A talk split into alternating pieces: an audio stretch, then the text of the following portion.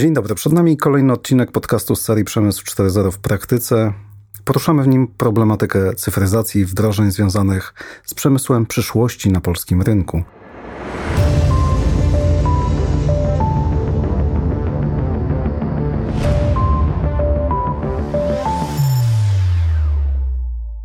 Moim gościem jest Rafał Kerger, redaktor naczelny znanych serwisów internetowych jak WNP.pl, Puls HR.pl, portal samorządowy, wieloletni dziennikarz i redaktor ekonomiczny, który nie boi się zadawać rozmówcom trudnych pytań.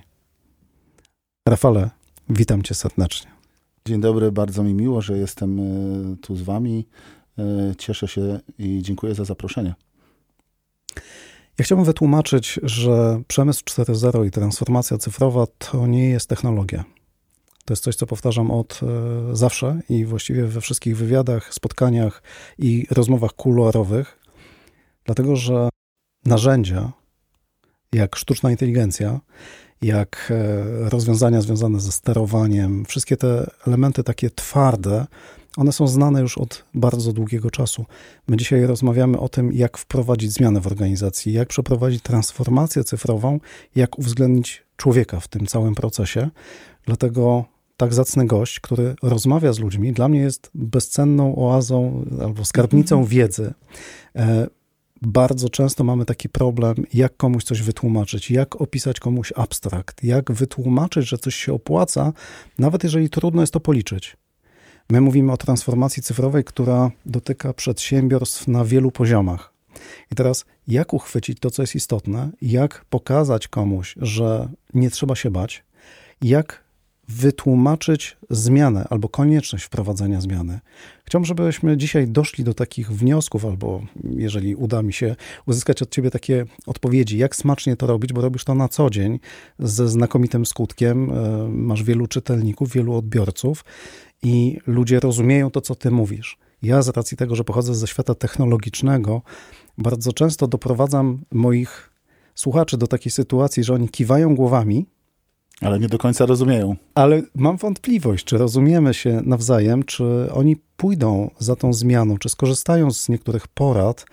Dlatego mm, tak ważna jest właśnie ta rozmowa i ten, to przybliżanie, przybliżanie tych abstraktów, bo my wszyscy się boimy zmiany. To jest, to jest ludzkie, to jest, to jest nasza, nasza cecha. Także tego dzisiaj oczekuję. Czy uda nam się do tego dojść? E, myślę, że myślę, że akurat e, wam całkiem dobrze to idzie. E, ten podcast jest tego przykładem. Natomiast jeśli chodzi o całą branżę, to rzeczywiście jest bardzo wiele, wiele takich sytuacji, kiedy musimy, musimy tłumaczyć jako dziennikarze z waszego na ludzkie, żeby ludzie, nasi odbiorcy zrozumieli, co E, co wy chcecie, co wy chcecie powiedzieć. Zresztą też trzeba powiedzieć, że dla, dla wielu osób, oczywiście dla branży, no to, no to przemysł 4.0 jest y, chlebem powszednim, natomiast, y, natomiast dla wielu, dla nas w portalu gospodarczym, akurat w WNP także od kilku już dobrych lat, natomiast, natomiast fakty są takie, że sama koncepcja przecież, przecież ma dopiero chyba 9 lat. E, I, i, i, i, i można powiedzieć, że, że nie jest szeroko znana. Więc, więc trudno, trudno oczekiwać, że czytelnik, że czytelnik będzie wiedział y, wszystko na ten temat, więc należy zacząć oczywiście od opisania samej koncepcji. O co chodzi? Nie wystarczy napisać przemysł 4.0. Przemysł 4.0 to jest trochę, to jest trochę za mało. Trzeba powiedzieć, że to, jest, że to są dane, że to jest, że to jest um, internet rzeczy, że chodzi o wprowadzenie robotów, że chodzi o takie sformatowanie fabryki, gdzie, y, gdzie, gdzie część, część zadań będzie odbywała się automatycznie. No nie, oczywiście nie mówimy o, o, o tym, o tej takiej fabryce bez ludzi, no bo to, to jest koncepcja, która, która jeszcze, się, jeszcze się nigdzie nie sprawdziła i, i nie ma. Może jest to koncepcja przyszłości, ale a, a, a może nie, bo zawsze gdzieś jednak ten człowiek istnieje. E, dobrze jest też pokazać historię. Mm, ludzie lubią, e, lubią czytać o tym, e, o tym, jaką ktoś ma historię, czyli przemycić trochę takich, takich miękkich rzeczy. Skąd się wziął pomysł na biznes?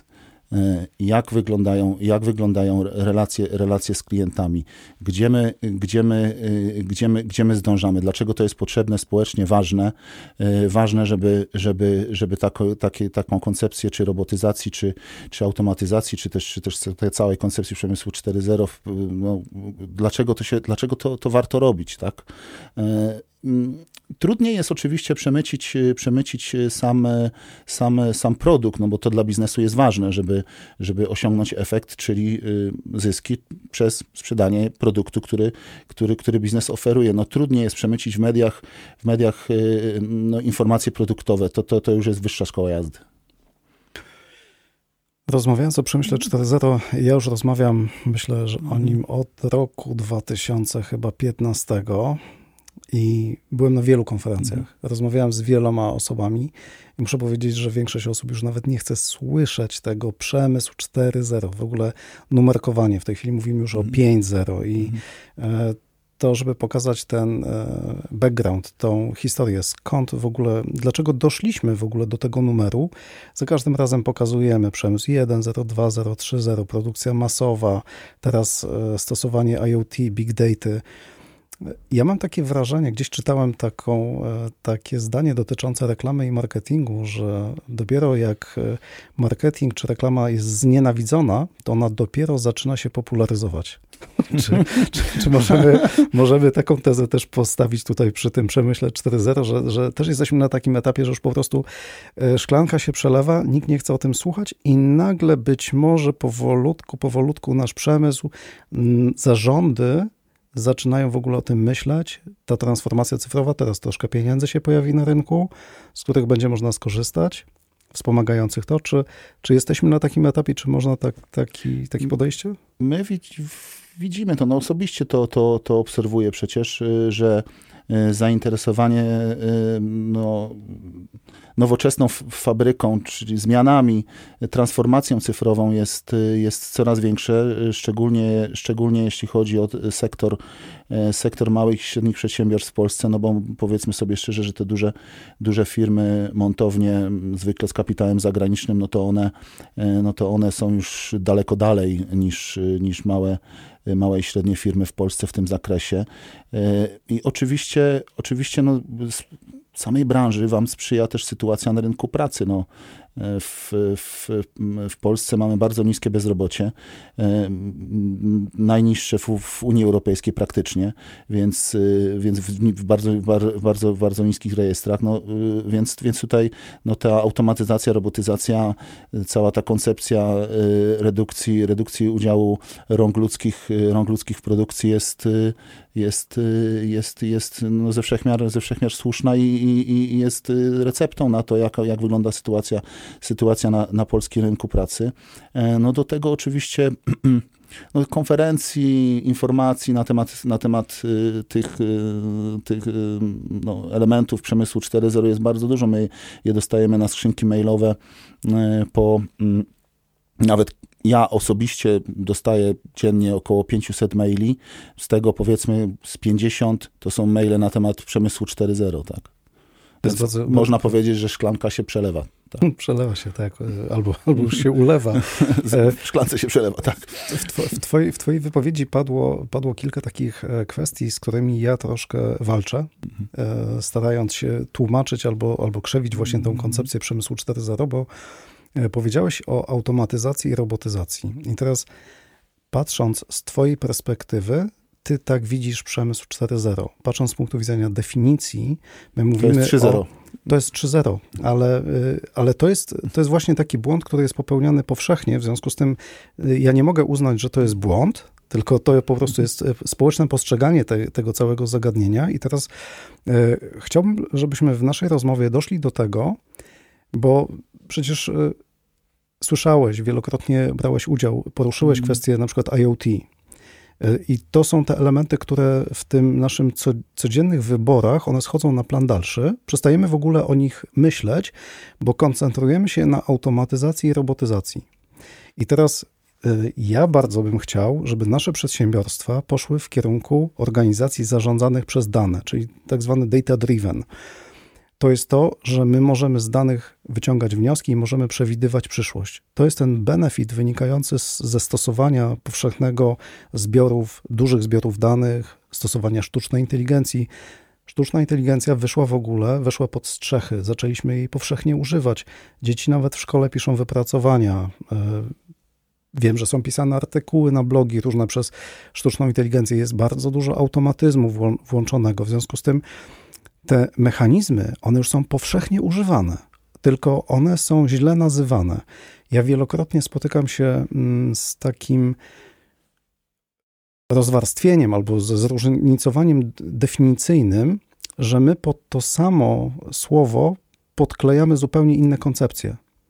I teraz zastanawiam się nad tym, że pisma branżowe, one tłumaczą te wszystkie elementy, ale czy ta powszechność, ona nie powoduje właśnie tego, mm, że, że, że my to sprowadzamy albo trywializujemy, ewentualnie, czy jest sens walczyć z wiatrakami, bo e, ja jeszcze wrócę do naszej, do tego wcześniejszego pytania czy zdania, e, mówiąc o tym, że ten przemysł 4.0 już, już się przejadł. E, czy to nie jest tak jak z Fight Club? Który, który kiedyś był e, taki bardzo znany, e, znany film.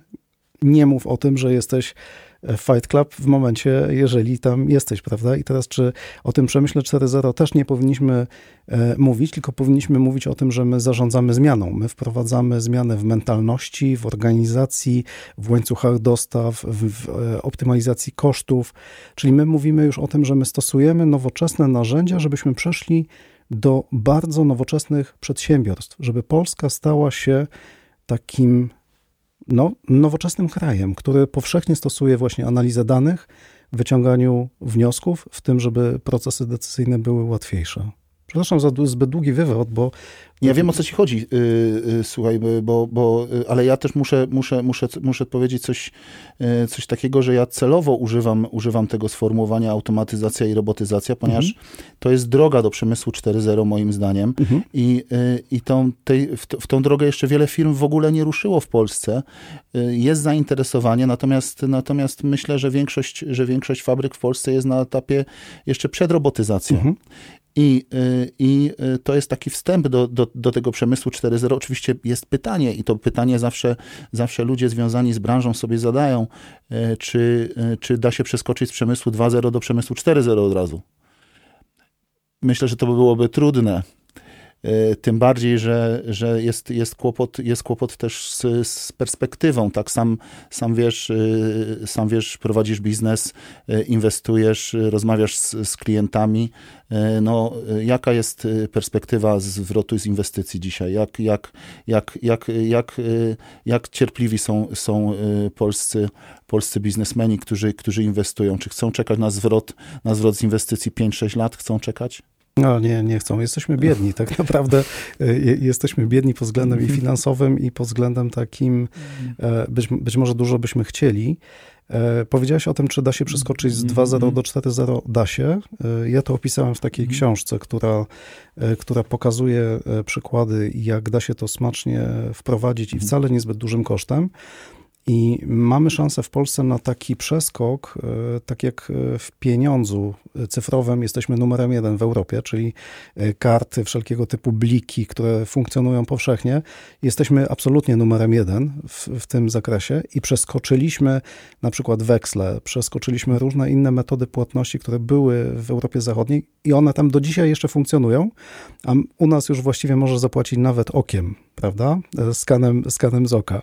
Ale wrócę do tej automatyzacji, robotyzacji, bo e, tak naprawdę w tej rozmowie ja chciałbym, żebyśmy, żebyś e, pomógł mi znaleźć albo błąd, który, który jest popełniany przeze mnie, również przez wiele osób, które zajmuje się tą tematyką, bo tak, tak sądzę, że albo problem mamy w definicji, albo problem mamy w podejściu do rynku. To jest dla mnie największe zagadnienie dzisiaj, bo mi bardzo zależy na tym, żebyśmy powszechnie zrozumieli ten koncept i albo żebyśmy poszli w tą drogę, albo żebyśmy go świadomie zaniechali.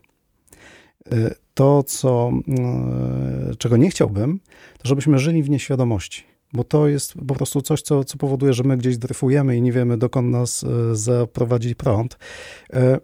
Mówiłeś o automatyzacji, robotyzacji. W zeszłym roku firma Siemens opublikowała tak zwany Digi Index, który mówi o e, stopniu e, digitalizacji w Polsce, cyfryzacji. Tutaj też mamy znowu taki problem, że digitalizacja i cyfryzacja w Polsce to są dwa różne procesy, chociaż też mogą być podobnie postrzegane. I Siemens zdefiniował Polskę na poziomie 2,54 w kierunku do 4.0. W związku z tym my dzisiaj jesteśmy rzeczywiście 2,5. tak 2,5. To jest bardzo słabo. Żebyśmy byli w 4.0, to rzeczywiście oprócz tego, tej mechanizacji potrzebne są roboty. Tak jak powiedziałeś, nie ma pracowników zbyt, zbyt wielu. Jest dużo inwestycji w Polsce realizowanych, w związku z tym e, brakuje wykwalifikowanych kadr, bo to nie chodzi o to, że w przemyśle może pracować ktokolwiek. To są osoby, które albo mają wykształcenie techniczne, albo są po odpowiednich przeszkoleniach. I teraz, żebyśmy dokonali tej, tego przeskoku, tej drogi, musimy zainwestować w szkolenie, w zrozumienie procesów, w odczarowanie tej, tej sytuacji. Zarządy muszą zrozumieć, ile pieniędzy będą musiały wydać, w jakiej perspektywie im się to zwróci. I tutaj e, ten cel tego podcastu mhm. jest przybliżanie słuchaczom właśnie tej, tej drogi, w jaki sposób e, osoby powinny komunikować wewnątrz organizacji chęć dokonania zmiany.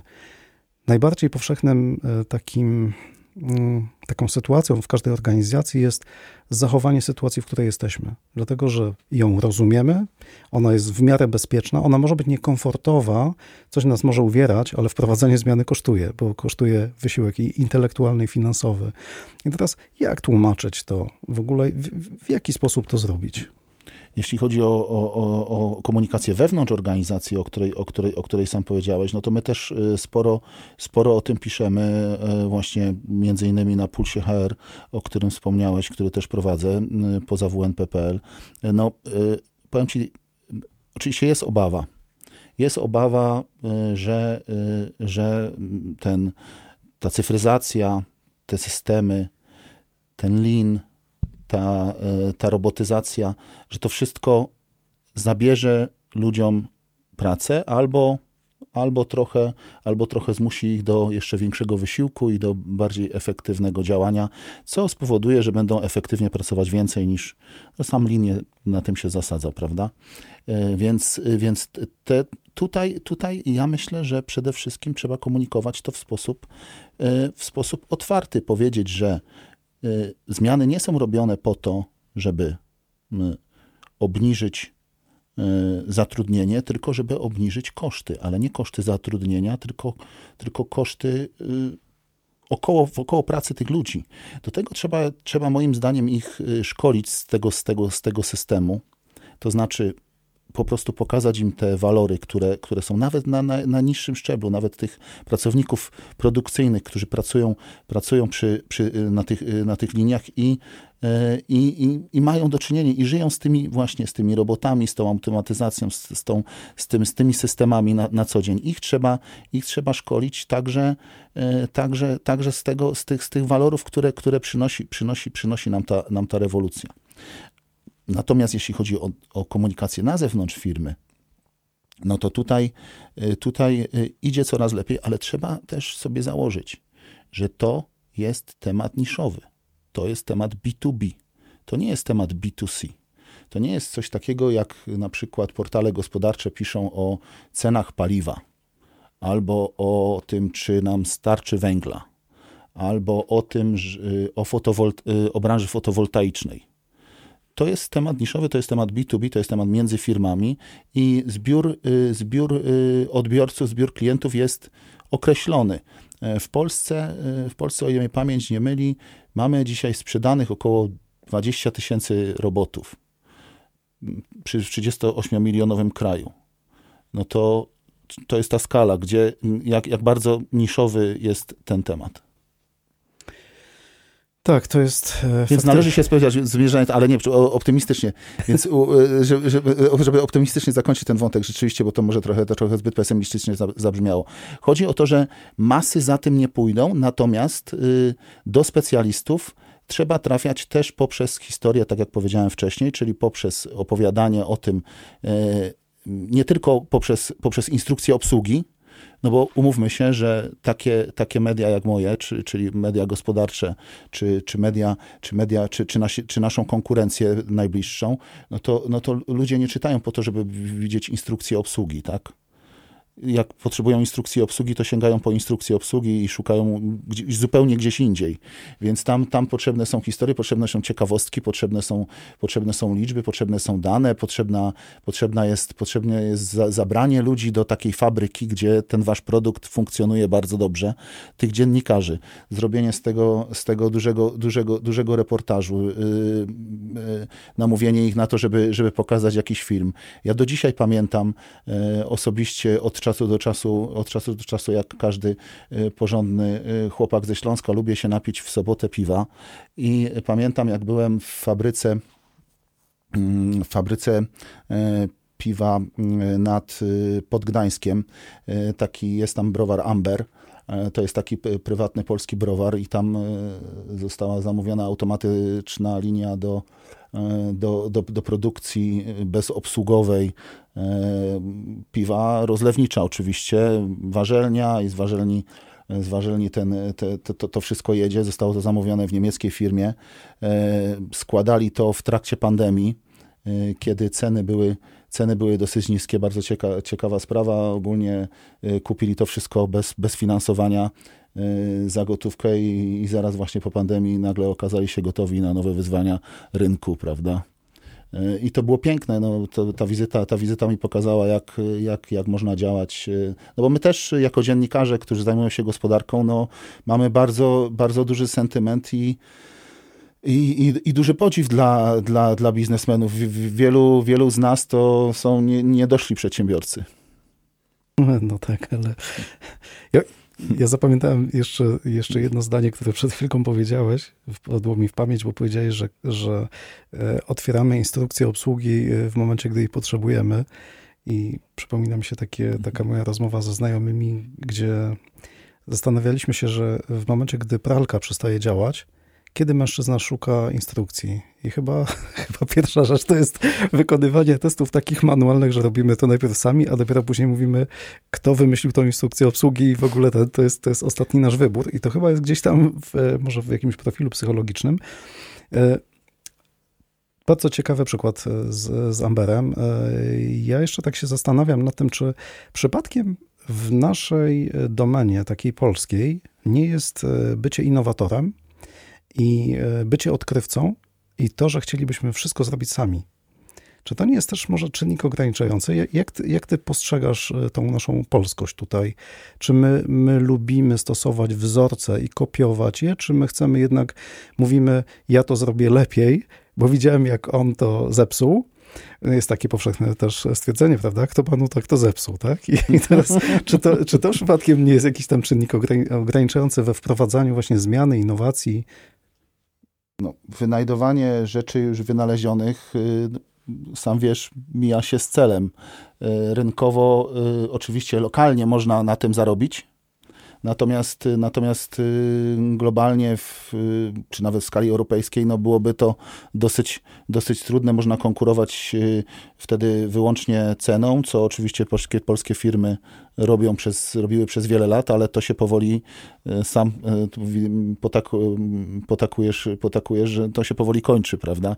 Więc, więc to, to pierwsza sprawa. Druga, druga sprawa, no to oczywiście Oczywiście no, dzisiejsze organizacje, mamy tego przykłady, nie będę może wymieniał konkretnych firm.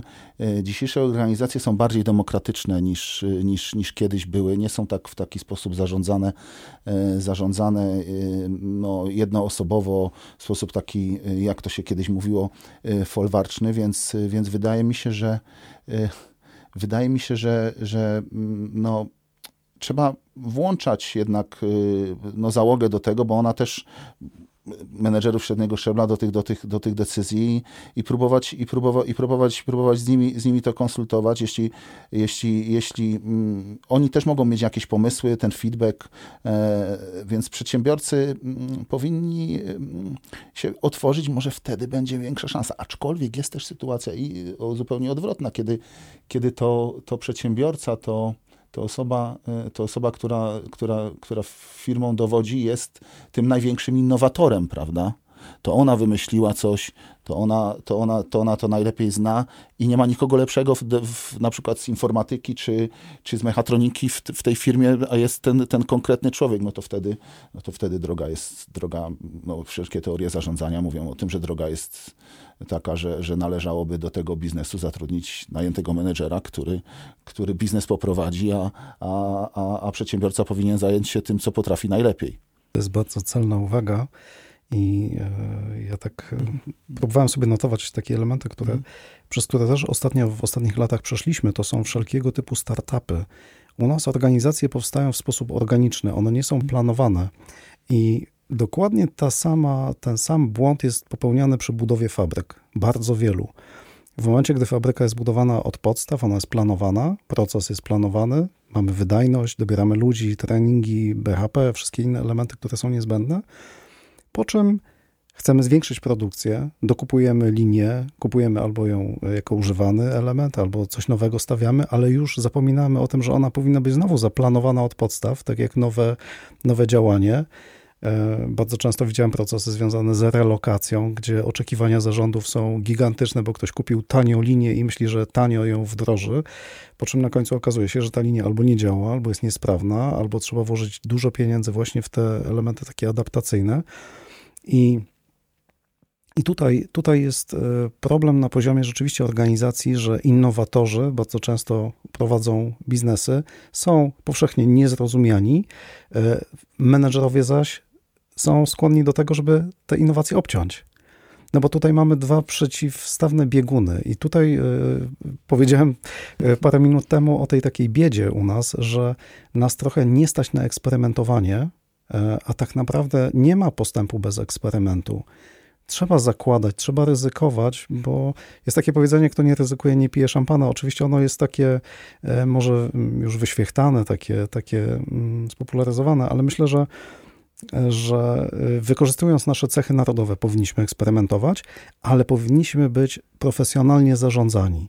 I to jest, to jest, chyba, to jest chyba też klucz do sukcesu wiesz, y, to jest bardzo, bardzo ciekawe, co mówisz, ale też, też, też bardzo niepokojące, bo co znaczy nie stać na eksperymentowanie? No musimy, musimy eksperymentować. Podam przykład, y, musimy iść drogą, my mamy bardzo dużo, dużo cech, y, cech wspólnych mimo wszystko. Oczywiście mamy większą fantazję, jesteśmy bardziej żywiołowi z Niemcami.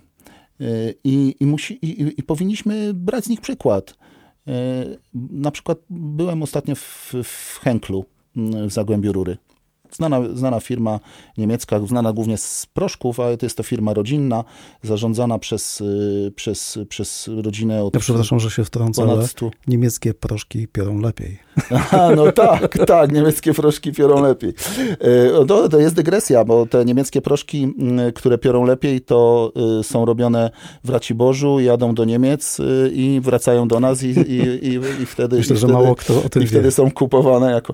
Tak, to jest taka dygresja. Natomiast Natomiast, natomiast nie o tym chciałem powiedzieć. Chciałem powiedzieć, że oni też y, inwestują w, w, w branży właśnie elektromobilności y, i, i pokazywali nam właśnie, właśnie taką, y, takie laboratorium, gdzie oni nic nie produkują. Oni tam testują produkty i testują rozwiązania. Mają, jest to bardzo duże, są roboty, które, które to produkują. Oni też testują nie tylko, nie tylko sam produkt, ale także proces produkcyjny w mi mikroskali. To się mówiło kiedyś o tych, o tych cyfrowych bliźniakach. Oni takiego cyfrowego bliźniaka mają rzeczywistego mhm. takiego bliźniaka po prostu. I, i, i, i, i, wtedy, I wtedy można coś mierzyć, wtedy można coś zrobić. No, co znaczy nie ma pieniędzy? No, wydaje mi się, że sam powiedziałeś tutaj w naszej rozmowie, że, że, że, że pojawiły się pewne możliwości. Będą pieniądze, pieniądze z Unii, są pieniądze, są pieniądze z, z, z, z grantów. Fundusze powinny się, powinny się zresztą Zresztą jak rozumiem, no, y, może sam powinien, może, może powiesz, y, czy, czy to działa. No, y, ja słyszę, ja słyszę co jakiś czas, że także, że także PFR się angażuje, tak? w rozwój. Są te fundusze venture, są, są fundusze, fundusze dla startupów. Ja też o tym słyszę. Tylko, tylko słyszysz, no tak, no właśnie, no to być może, być Znaczy, może, może być może kto- mają, mają lepszą, lepszą, lepszą komunikację niż branża, tak? Może ktoś, może ktoś inny ma lepsze doświadczenia e, z, z tymi funduszami. Fundusze, fundusze w Polsce są bardzo trudne. To, Mhm. to też chciałbym powiedzieć od razu. Mam jakieś doświadczenie z tymi funduszami i muszę powiedzieć, że e, fundusze też zabijają innowacje i e, zabijają taką, takie podejście biznesowe, bo one. My dzisiaj musimy zadeklarować, co będziemy robić za trzy lata. To e, patrząc z punktu widzenia zmieniającego się świata, z przyspieszenia, to jak my dzisiaj możemy zaprojektować w ogóle, co będzie za trzy miesiące? No Technologia tak szybko się zmienia, prawda? Ale, I to też jest ograniczeniem, jeszcze, jeszcze jedno, to, też jest ograniczenie właśnie roz, dla rozwoju koncepcji, koncepcji 4.0 i modernizacji fabryk, no bo, bo też, jest ta, te, też występuje ten, ten, zawsze to pytanie z tyłu, czy jak, na jak, jak, kiedy to się zwróci, tak? Jak długo będę czekał w takim niestabilnym otoczeniu? No przecież już się przyzwyczailiśmy oczywiście do sytuacji y, wojny za granicą, ale to było, to wybuchło w ubiegłym roku. Ale najgorsze jest to, że my się przyzwyczajamy do takich tragicznych sytuacji. To, to, to, jest, to jest dla mnie. e, To, to, to jest dla mnie straszne z punktu widzenia tego, że, że my jesteśmy w stanie właśnie zaadoptować się do tak trudnych e, w ogóle do pojęcia rzeczy. Gdyby te półtora roku temu ktoś powiedział, że taka sytuacja w ogóle nastąpi, to myślę, że to się nie mieściło w naszym światopoglądzie, że to gdzieś tam nas dotknie. Przepraszam za, za, tą, za tą dygresję. E, Chciałbym zadać takie pytanie dotyczące e, przyszłości, bo przemysł 4.0 to jest przewidywanie przyszłości trochę. I teraz ty posiadając tak rozległą wiedzę i rozpoznanie rynku i prowadząc tak wiele rozmów, przez rozmowy się dużo uczymy, w związku z tym lepiej wiemy. e, Polska gospodarka, jaka będzie jej przyszłość? E, Mamy takie globalne trendy, takie jak zrównoważony rozwój i właśnie ta digitalizacja albo cy, właściwie cyfryzacja e, gospodarki. Czy Polska ma szansę na rzeczywiście skorzystanie z tej zmiany? Jeżeli tak, to w jakiej perspektywie? Kiedy przeskoczymy na 4.0, jeżeli jesteśmy dzisiaj na 2.50 albo 2.50 plus? Wydaje mi się, że, mm, że my y, musimy po pierwsze uwierzyć w siebie, bo naprawdę y, z, z, naszą, z naszą gospodarką nie jest relatywnie oczywiście aż tak źle. No zobaczmy, zobaczmy, y, mamy y, w, Niemczech, Niemcy sami mówią, y, recesję. W Polsce jest recesja, nie ma recesji. Więc co robimy? Gonimy. Tak? Tak jest. Tak, no oczywiście. Gonimy, więc, więc musimy być nieco, nadal, nadal musimy utrzymywać szybsze tempo wzrostu niż, niż nasi sąsiedzi z zachodu. I wtedy jesteśmy w stanie y, wskoczyć, wskoczyć na ich poziom.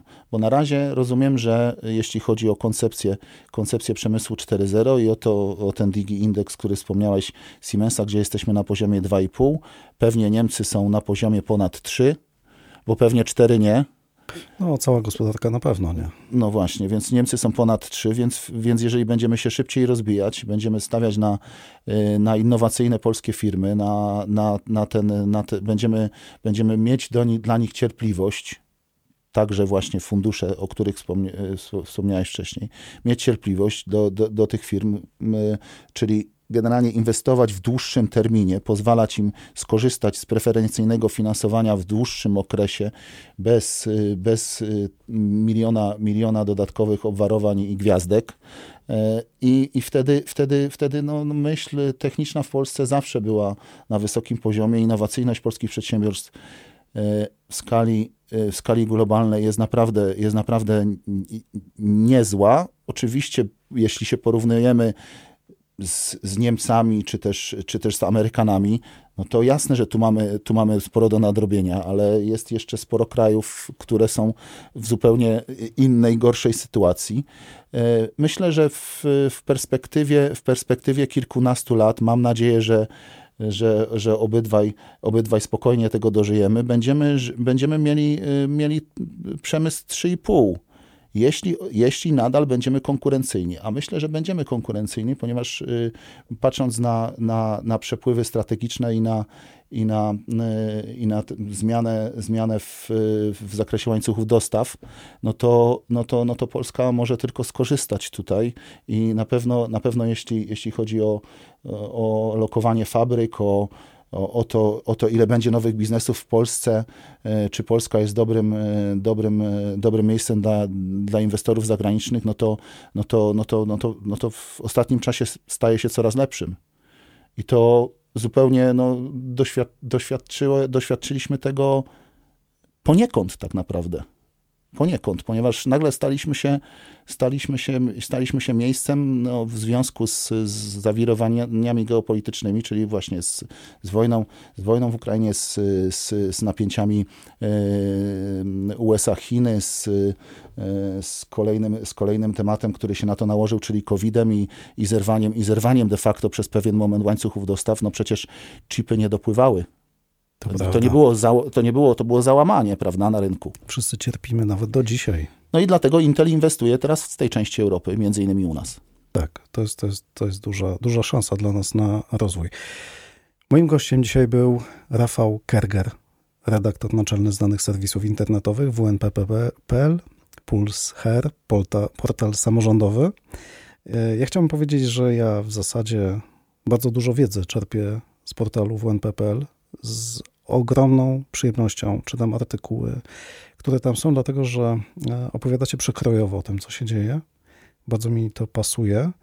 Nie wiem, czy tam jest to miejsce na promocję przemysłu 4.0, ale na pewno te wszystkie case'y, które tam są podawane, one w zasadzie bazują na tej transformacji cyfrowej. Także nie wiem, czy po dzisiejszym naszej rozmowie będę w ogóle używał przemysł 4.0, chociaż on jest w tytule podcastu, to ciężko to będzie w ogóle wymazać, ale, ale z, z, z, zobaczymy, jak, jaką stronę pójdziemy, ale na pewno chciałbym e, też Ciebie prosić o to, żeby e, promować transformację cyfrową, bo to na pewno nie jest błąd. E, to, do czego chciałbym też namówić Ciebie, bo, bo jednak prowadzisz bardzo wiele rozmów i wywiadów, to, że zbierajmy dane Ktoś kiedyś powiedział parę lat temu: zbierajmy dane, nie popełnicie błędu. Ja wtedy tego tak nie rozumiałem, ale dzisiaj z perspektywy inwestycji wiem, że zbieranie danych jest stosunkowo tanie, ale daje gigantyczne możliwości na optymalizację, taka, która do tej pory już, e, już się wyczerpała nasza poznawczość. Właśnie dzięki tym danom, danym jesteśmy w stanie przeskoczyć o, o kilka tych rejestrów do góry i skorzystać z tej transformacji cyfrowej. Serdecznie dziękuję za podzielenie się wiedzą. Bardzo dziękuję za zaproszenie i za tak dobrą reklamę portalu WNP.